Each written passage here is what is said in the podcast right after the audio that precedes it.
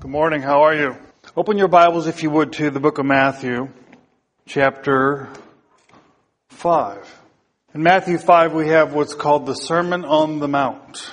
And in the opening section, in verses uh, 3 through 10, or really 3 through 12, we have what are called the Beatitudes. And then verses 13 and through 16, we have the similitudes.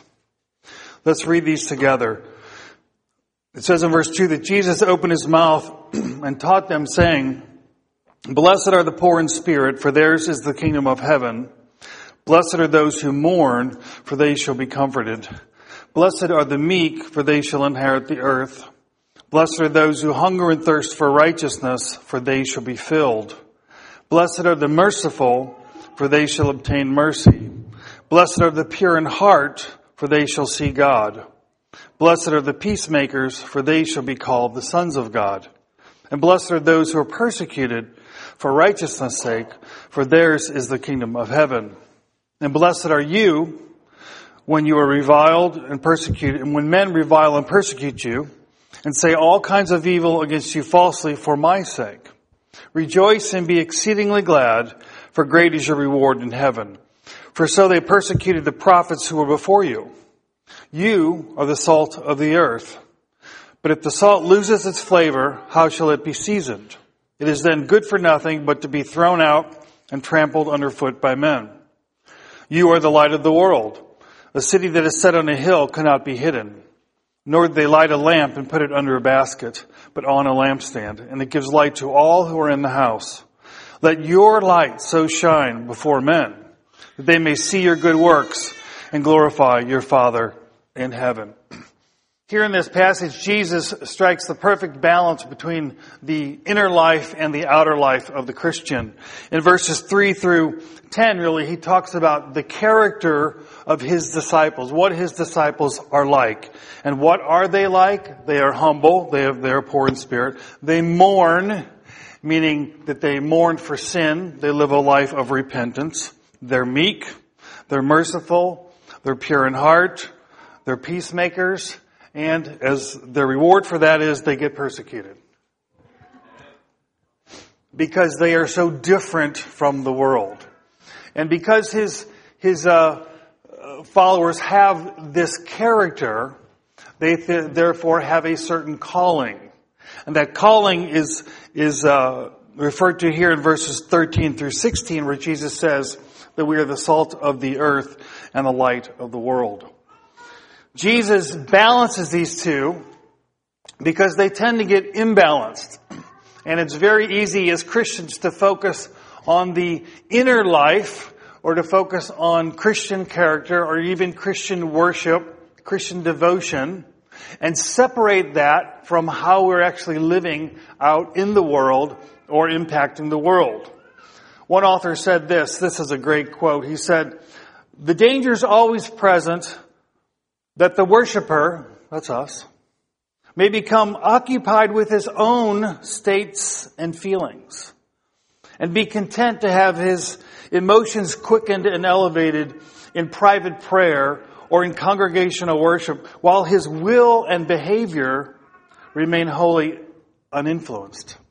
He goes on to say it's essential to true worship that it should not become detached from practical responsibilities of life. Do you hear that? We can go to church and have an awesome worship service, but the real measure, or I should say, one of the measures of the qual- true quality of that worship is how it then changes our life on Monday morning. He goes on to say, true worship is adoration issuing in action. Adoration, not for its own sake, but adoration that results in action. What transpires during a worship service on Sunday or private devotions is not ultimately an end in itself. It is a means by which we gain knowledge, we gain strength, we gain inspiration, if you will, to live a life of worship in the world. In other words, to be the salt and the light. Our worship should change our lives. Our worship should lead to a life in which we are impacting those around us because we are being salt and light. Well, what does that mean? Let's, let's uh, look at this briefly. First of all, Jesus says, you are the salt of the earth. Many things can be deduced from this, but uh, the one of the main points of the analogy of salt is this. And Alexander Maclaren said this. He said, one of the chief lessons is that of our power, the Christian power, and therefore the obligation to arrest the corruption around us by our own purity. You know, when I, I like salt. Does anybody here like salt? If you ever go to lunch with me, you're like, oh dude. Uh, you'll see. I like salt. I know it's not good for me. Jamie, I know. Um, but I, I, when I use salt, I'm using it for flavoring. And it does have that role, and even in Jesus' day, it had that role. But the primary role was a, pres- it was a preservative. And, and when you think of, say, uh, and we still do that today, we use salt to pres- preserve meat or, uh, you know, we pickle things. Well, there's tons of salt in that because it's a preservative. It keeps things from getting corrupt. So when Jesus says that we are the salt of the world, he's saying that he intends for his church to impact society for good and to have a, a, a influence which halts the corruption which is the natural fruit of sin. So instead of the church conforming to the world, the church should raise the moral standard raise the moral standard in society. And in a sense, the church should speak in such a way that we are the conscience of the nation. Why? Because we know the will of God through His Word. Now, here's the funny thing about salt. Um, when I when I uh, eat salt, what I don't do is I don't put it next to my food. I put it on the food. Put it on the food, right? It's not a decoration. I'll put it next to, oh, look how nice that little pile of salt is. Or look at that pretty little salt shaker we got, a little Christmas one. Give me the big one with the big holes on top. Because I am going to pour it on my food. Because when I do that, it does its job. Well, salt as a preservative doesn't work by even being near the meat. If salt was going to do its job of halting the, the decay of the meat, it had to be literally, and this is what they did, they smeared the salt on the meat. I could do a great demonstration. It would gross you out.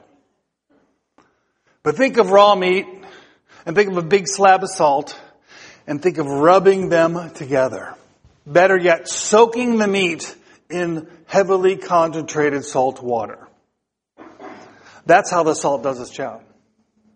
In other words, in order for the salt to halt the corruption, the salt has to come into contact with that which might be rotting. Is anybody hearing me?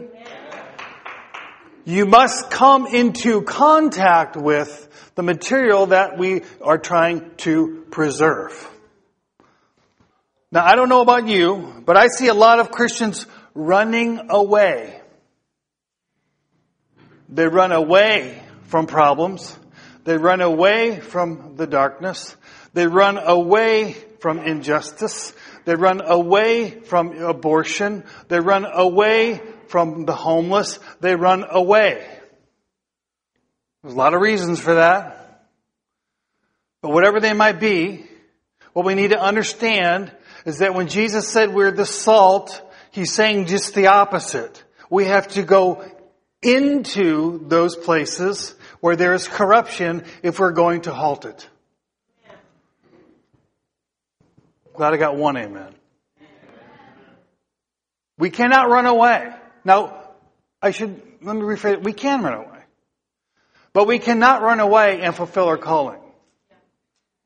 If we're going to be the salt, We must stay in contact with those around us. We must be willing to go into places and address issues and help people that we might not like.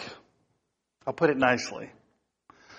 Now, as I was, as I've been contemplating life issues this month, um, it's, frankly, it's just quite depressing when you think about just the issue of abortion alone.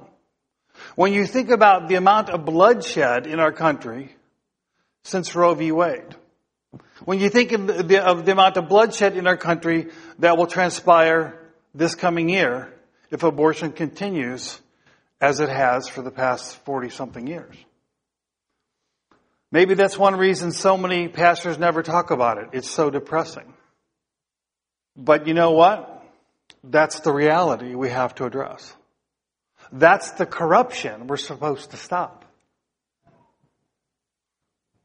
And, and, and that's just one issue. Abortion is one issue. We could think about the homeless. We could think about the poor. We could think about oppression in some of our minority communities. We could think about so many. We think about trafficking. Uh, boy, it can get depressing. So let's just go to church and sing happy songs. Okay, let's go to church and sing happy songs. What do you say? Let's just go to church and act like none of that exists. And unfortunately, that's what many church services are like. It's a camp meeting. Let's all go to camp. So I'll be happy. So I'll sing about God's love and all this awesome stuff and forget that uh, people all around us are hurting. Women are destroying their, their unborn children because they feel abandoned by uh, boyfriends and parents. And let's forget about the people that have nowhere to sleep tonight. Let's forget about all that and be happy because we have Jesus. Now, I don't know about you, but when you put it that way, it sounds pretty selfish, doesn't it? Because when we sing about the great love of God, that is a love that is not just for us. It is a love that is to be channeled through us.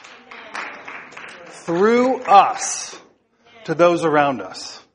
To our church community, to our family, to our broader community. The love of God that He has put in His people is given to them that it might flow through them.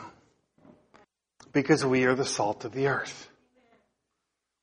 But we're also the light of the world. Light means many things in scripture. Life, salvation, ministry, health, warmth, Light is good. It's, it's always good in scripture. It speaks of beauty, usefulness, holiness, wisdom, knowledge. Light is good. And Jesus here says that we are the light of the world. This is uh, uh, striking because Jesus uh, in the book of John says that he is the light of the world. Yet he shares that title with his people. That we are the light of the world. Um, look at John. Go to John for a moment in chapter eight, or after, uh, yeah, chapter eight, where Jesus says this. You think, well, how can I be the light of the world if Jesus is the light of the world? In John 8, Jesus says, and this is right after the, the, uh, the account of the woman taken in adultery. And I know if you have a study Bible, you have footnotes about this text is bracketed and we're not sure if it's really genuine and all that. I wish I had time to dig into that. I think it's genuine. Um, and I think Jesus uh, referred to himself as the light specifically applies to that whole incident. He says in verse 12, he says, Then Jesus spoke to them again saying, I am the light of the world. But notice this. He who follows me shall not walk in darkness, but he will have the light of life. He will have the light of life.